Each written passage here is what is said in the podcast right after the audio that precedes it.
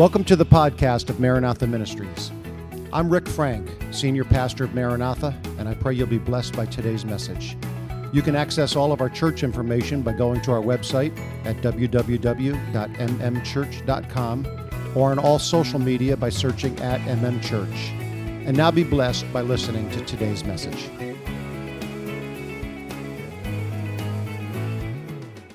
Right. So I uh, I found out last minute that I was preaching, and when I say last minute, I found out on Wednesday. Um, and I feel like this is like a new trend because I this happened last week as well, or last year as well. Um, but I am, however, extremely honored to be asked to speak on Mother's Day because um, you know, let's be real, mothers are superheroes, right? So uh, so it's it's an honor to uh, to speak today. Um, last year, I spoke on a mother's prayer, um, specifically my mother's prayer.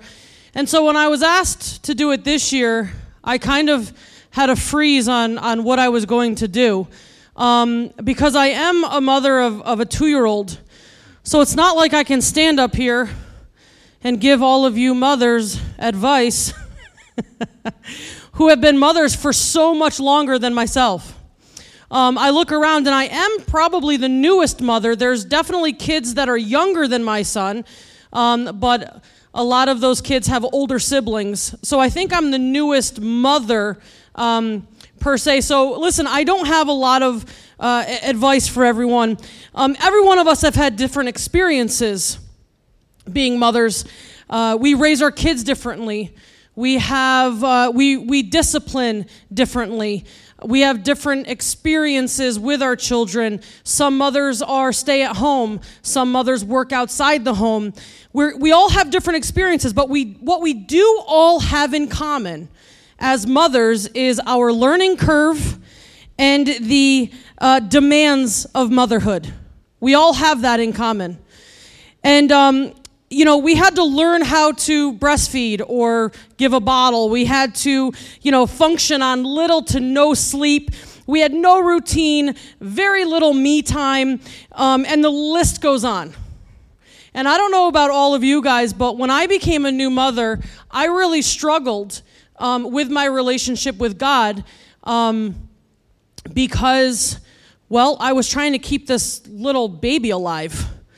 And uh, I felt like my whole life um, revolved around making sure that he was still breathing when I woke up and making sure that he, I mean, I, I can't, the amount of food that these babies eat and poop and diapers and it that was my life. That was my whole life. I didn't have time to read the bible or pray because my life consisted of literally changing diapers every five minutes or nursing um, you know, and, and I felt very disconnected. I felt very disconnected. I had a very traumatic birthing experience. I was very ill uh, when I went into the hospital. We didn't realize that at the time. And so I, um, I thought I was going in for 48 hours, and I ended up staying for a week. And, um, you know, it was traumatizing because it was right at the beginning of the pandemic. So I did not have my family, I didn't have visitors. It was my husband and I with this new baby trying to figure out life by ourselves in this little I had a C-section and so they gave us the C-section room. Now, anyone who's had babies knows the C-section room is like really small because they want you to have it's a much shorter walk to the bathroom because you've had abdominal surgery, right?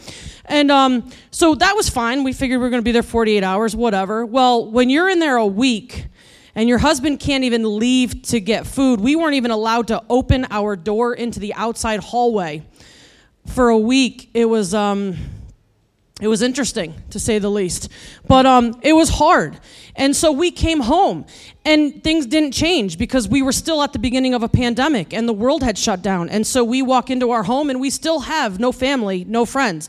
And so it was tough, and I felt very alone. I felt like I was in this by myself, that no one really understood what I was going through. And so I got into a rhythm. I, I was sick for about six to eight months after, after having the baby. So when I was home, I, I didn't do a lot except for feed and, and take care of the baby. And um, I, I just felt really alone. And, and so I started getting into this rhythm. And I started finding that middle of the night feedings was my sweet spot that was my spot to really pray. And I grabbed my phone and I had the Bible app and I would read scripture. And that was, that was really my connection time with God. And this, this one scripture really stood out at me. And I'm telling you, when I read it to you, you're going to say, Show. With how many scriptures are in the Bible, this is the one that struck you? Like, seriously? But listen, I learned that God is faithful and he will meet you where you are. Amen. And so it's Genesis 127 and it said so God created man in his own image. In the image of God he created him male and female he created them. And so, you know, I really I struggled because I thought God doesn't know what I'm going through. I'm a woman. And and and he purposely created females, mothers, sisters, daughters. When they act in their nature, they reflect him. If he purposely created me and I became a mother, then he must understand what I'm experiencing or how I feel in navigating motherhood we grow up with hearing that God, He's a good father, He's a king, He sticks closer than a brother. And, and that's when I felt disconnected because I said, Well, I'm not a father, I'm not a brother, I'm not a king. I'm a woman who's having a baby, and there's no, when he chose to come to earth, he robed himself in flesh as a man. He has no clue what I'm going through. And then I read that scripture. And so I want to spend just a few minutes today talking about the maternal attributes of God. I'm going to start off with mothers give security. They give security. God says in Isaiah, like babies, you will be nursed and held in my arms. You will be bounced on my knee, and I will comfort you as a mother comforts her child. Mothers give security. When my son is out and about, um, you know, my mother will pick him up sometimes. He goes to his aunt and uncles. When he comes home, I'm in, usually in the family room. He can't see me. The first thing I hear is, Mama. Now, listen, um, anyone that's known the Franks for any amount of time know that we are an extremely loud family. So he doesn't come in just saying, Mama. He comes in, Mama! Mama! And, and, and what he's doing is he's saying, Mom, I need to know that you're here for my security. And that's what he's saying in his way of saying, Mama. When I came home from school growing up, the first thing I wanted to know was if my mom was there. Now, listen, I love my dad. I adore him. I am a daddy's girl through and through. He is my all. I mean, I, I love my dad. But when I come home or when I drive in the parking lot, the first thing I do is I look for my mom's car and I ask for where my mom is because mothers are security. Mothers are healing. Paul says in 1 Thessalonians, but we are gen- but we were gentle among you, just as a nursing mother tenderly cares for her own children.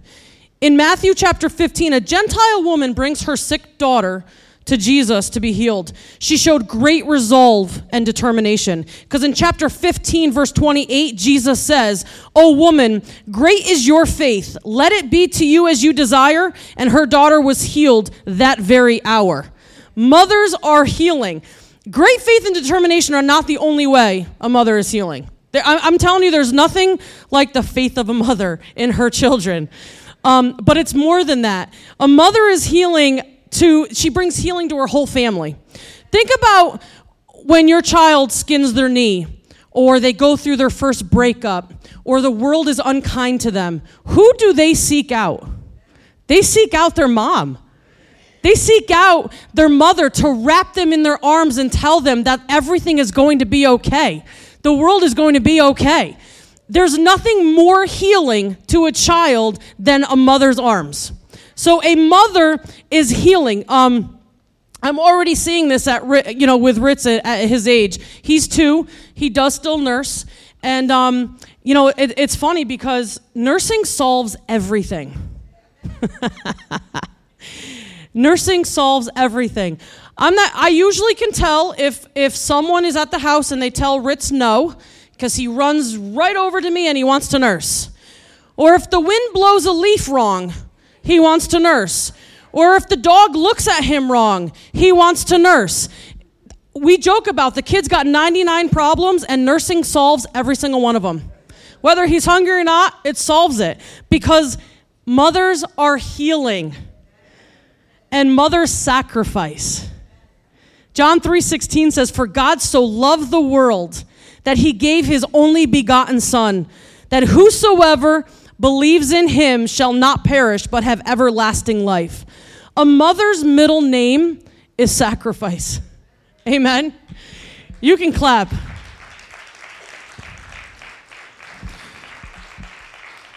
I, I never realized just how much my mother sacrificed until I became a mother. And I'm not talking materialistic things. And listen, my mother has sacrificed a lot. I can look around. I know a lot of these mothers here you know very closely um, and i know that you guys have sacrificed a lot for your children there are things you go without so that your children have that is sacrificial absolutely but the sacrifice is on a day to day, every day, and the number one sacrifice a woman makes for her child is her body. Is her body. Because um, we are growing these babies inside of us. And here's the deal men will never understand the sacrifice a woman makes with her body for their baby. And I don't care what the world tells you that the first man had a baby, that's an insult for a true mother because a man has no clue what a woman sacrifices for her baby. I'm going to tell you a little story about the sacrifice of a mother. So I got pregnant, I was 38. Michael and I were new I think Michael and I were married for about 9 months or 10 months when I found out that that I was pregnant. And um, I was considered talk about an insult on my paperwork geriatric pregnancy. I was 38. I was geriatric. Like, ugh, whatever. But anyway, apparently they roll out the red carpet for you when you're geriatric. And uh, so I was a geriatric pregnant woman. And um, so what comes with geriatric, I guess, is issues, and every issue you could have, apparently I got it. So um, I got, I, I, found out I was gestational diabetic. Um, and I don't remember how far along I was, but I, it was the dead of winter. It was cold, and I was I was uh, diabetic. Now listen, um, you know how they talk about mother's cravings, like pickles and ice cream or weird stuff. You know, my craving was those big cocoa mocha latte uh, signature coffees from Dunkin' Donuts with the whipped cream on it, with munchkins and I'm pretty sure that's why I was geriatric or why I was gestational diabetic, but here nor there, we don't worry about that part of it. But man, that craving, I mean, it was it was strong. My my physical um, fitness is uh, my uh, advisor over here is just dying inside. And um, but man, that craving was strong. And and when I found out that I was diabetic, they said, you know, you can instead of I, I didn't want to be on meds, I didn't want shots, and they said the way to control it is with your diet. And I said, Oh man, but okay, because I was sacrificing for my child. If I ate right, if I made the sacrifice, if I did the exercise, my son would be okay, right? So, one of the things that they said was I had to exercise. Well, one of the things you had to do was walk immediately after your dinner because that's supposed to bring your blood sugar down. Well, it was so cold, freezing cold, icy out. And Michael's like, I don't, I'm not comfortable with you walking at night with their like black ice and stuff on the, you know, being pregnant. I said, okay. Well, in our old house, we had a perfect little loop that went from living room, kitchen, dining room, back to the living room, right? So I started walking that loop after dinner. And I walked that loop while my husband sat on that couch. And I wa- and, and listen, for the first day or two, he would hold up signs that he made with the you know with the dogs on the couch. Good job babe. We're proud of you you know and i'm like okay i can do this. And, and i mean he cheered me on. I would come around from the dining room into the living room. They'd be clapping. The dogs would be barking. I'm like okay you know and then i kept having to walk and he's sitting there playing on his phone and reading a book and i'm getting angry. And every day i'm walking i'm getting angrier and angrier and now listen, he didn't, we were newlyweds, okay? And um, we didn't really know, he didn't really know that I was so passionate and, and angry about things. I'm walking this loop and I am I am so mad at this point.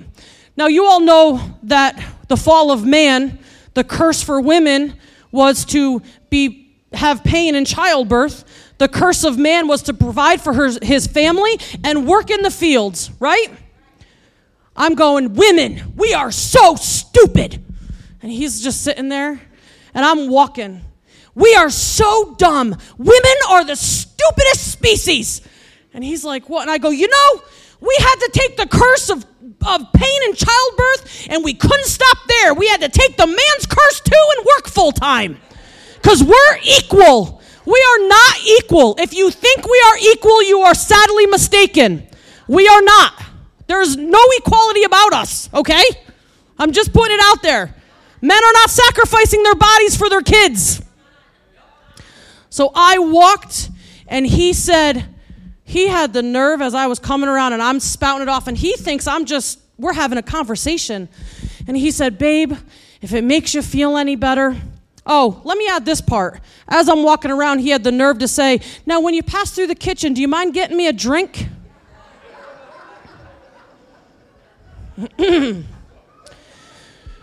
yeah, I got him a drink, all right. I got to walking around, and he thought I was just, you know, giving a, we're starting a nice conversation while I'm walking, and he's lounging with his feet up. And the more I see him, the angrier I get. And he says, Babe, if it makes you feel any better, I'm going to be starting a garden when we move to the new house. And I sacrificed that day, church, because I knew that my son needed a father when he grew up. He is still alive. And I made a sacrifice. Women sacrifice, to be serious, women sacrifice on a daily basis for their child, just as God has done for us on a daily basis. Mothers protect. Hosea 13, 8 says, Like a bear robbed of her cubs, I will attack them and rip them open. Like a lion, I will devour them. A wild animal will tear them apart. Mothers are protectors. It's not called mother's intuition for nothing. It is a protection that God has given us over our children. That is a mother's intuition. I was reading a blog earlier this week, and um, a mother uh, was talking about how she had an extended family member that was insistent on taking her kids to the zoo.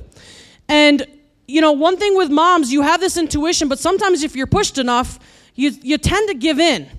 And so she gave in and she let this family member take her kids to the zoo. And the minute they left, she said it hit her that her kids were not safe. And she jumped in that car, chased them down the highway, and met them in the zoo parking lot and took her kids. Because she knew that they weren't safe. That is a mother's intuition. You know, I had Ritz at the at the beginning of the pandemic and and I made a lot of decisions that were not popular with my family, with my friends, with what people thought that I should be doing and and I made those decisions because in my heart that's what I felt I needed to do to keep my son safe. That was that was a decision I, I made because God gave us this instinct to protect our children. Mothers don't forget their child. This is one of my favorite verses. Isaiah 49 15 says, Can a woman forget her nursing child and have no compassion on the son of her womb?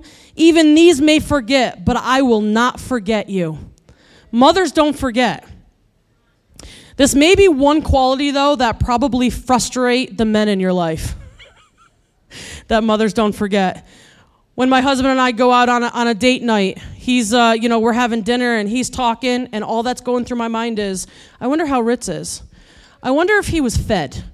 I wonder if he's sleeping. Oh, he can't sleep too long because he's going to have to go to bed tonight.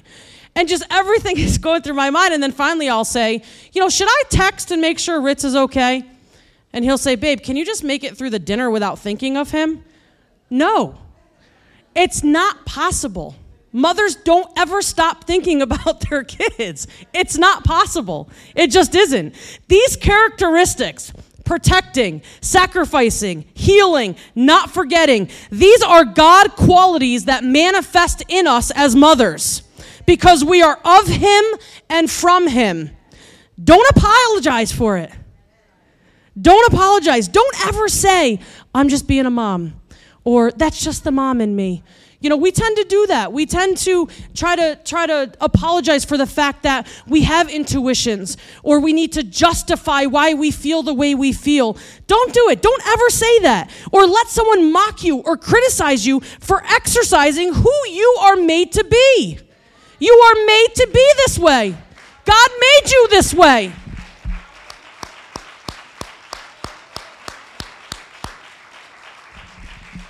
And this one's for you, men, okay? So listen up. Make room in your family for mothers to use their unique gifts. You're the mother of your children, your own mother, your wife's mother, the mothers you work alongside, the mothers your daughter will become. Don't overpower or belittle them. Don't overpower and belittle them. Don't make them feel bad for feeling like something's wrong. Something, you know, I've seen it. A, I've seen it a lot where that, oh, you're just being crazy. Oh, you're just being, you know. Don't do that. Don't do that. Respect and honor how God literally made your wife.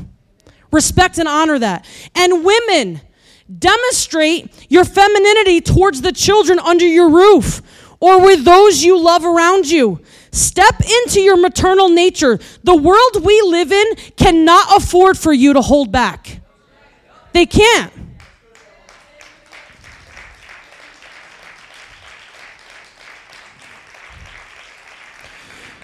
And I'm actually going to close right now. I want to read a poem titled God Created Mothers in His Image They Were Made. And so on the sixth day, before it was all said and done, before he took a moment to rest his heart, soul, and head, God looked around at the goodness he had already brought forth, and he realized he had one more handcrafted creation who deserved to be gifted new life equal to her worth. He stood in the quiet, deep in thought, molding the perfect caregiver he deeply sought. And so, with his hand and heart, he began to craft the most beautiful creature who would never meet her match. For you see, golden was the color of her heart, made for pouring forth love, no matter how many times it may break apart. Her body was crafted to grow, nourish, and expand, but not only through the womb, for that was only one part of his plan. And so, specially handcrafted, sorry, for he knew there would come the most precious, innocent babies who would have no one.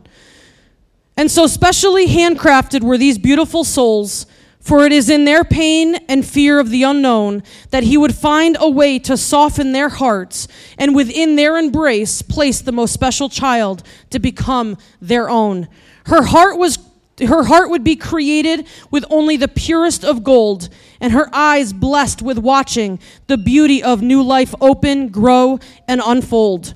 Her lips soft and plush for the most perfect, reassuring kiss her legs strong and battle worthy, because a step she will surely never miss. Her arms crafted with heavenly strength to reach, stretch, carry, and hold for unbelievable lengths. Her voice strong and firm, sprinkled with a mix of encouragement and endearing, for her entire life would be spent advocating and cheering. God created mothers. In his image they were made. Humble, gracious, selfless, courageous, gently, handmade. God created mothers to carry forth the job no one else could. For only such a special heart and soul could carry the triumphs, trenches, and heart bursting moments of the blessing called motherhood. I just want to say Happy Mother's Day to all the mothers out there. You don't have to have a biological children to have these qualities because these qualities are instilled in women. It's not just for your children, it's for the children of the church, it's for the children of your neighborhoods who may not have a mother or have this quality of a mother.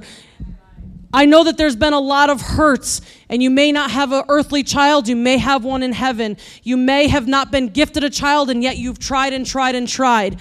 You still have these qualities. The world still needs you to step up and have these qualities. Thank you for listening to the Maranatha Ministries podcast. If this message touched you, please make sure to subscribe for more sermons from Pastor Frank and the ministry team here at Maranatha, as well as follow us on our social media platforms. We are located in Schenectady, New York, and if you are in the area, we invite you to join us during our weekly Sunday service starting at 10:30 a.m. We look forward to you joining us again next week for another anointed message. Thank you and God bless.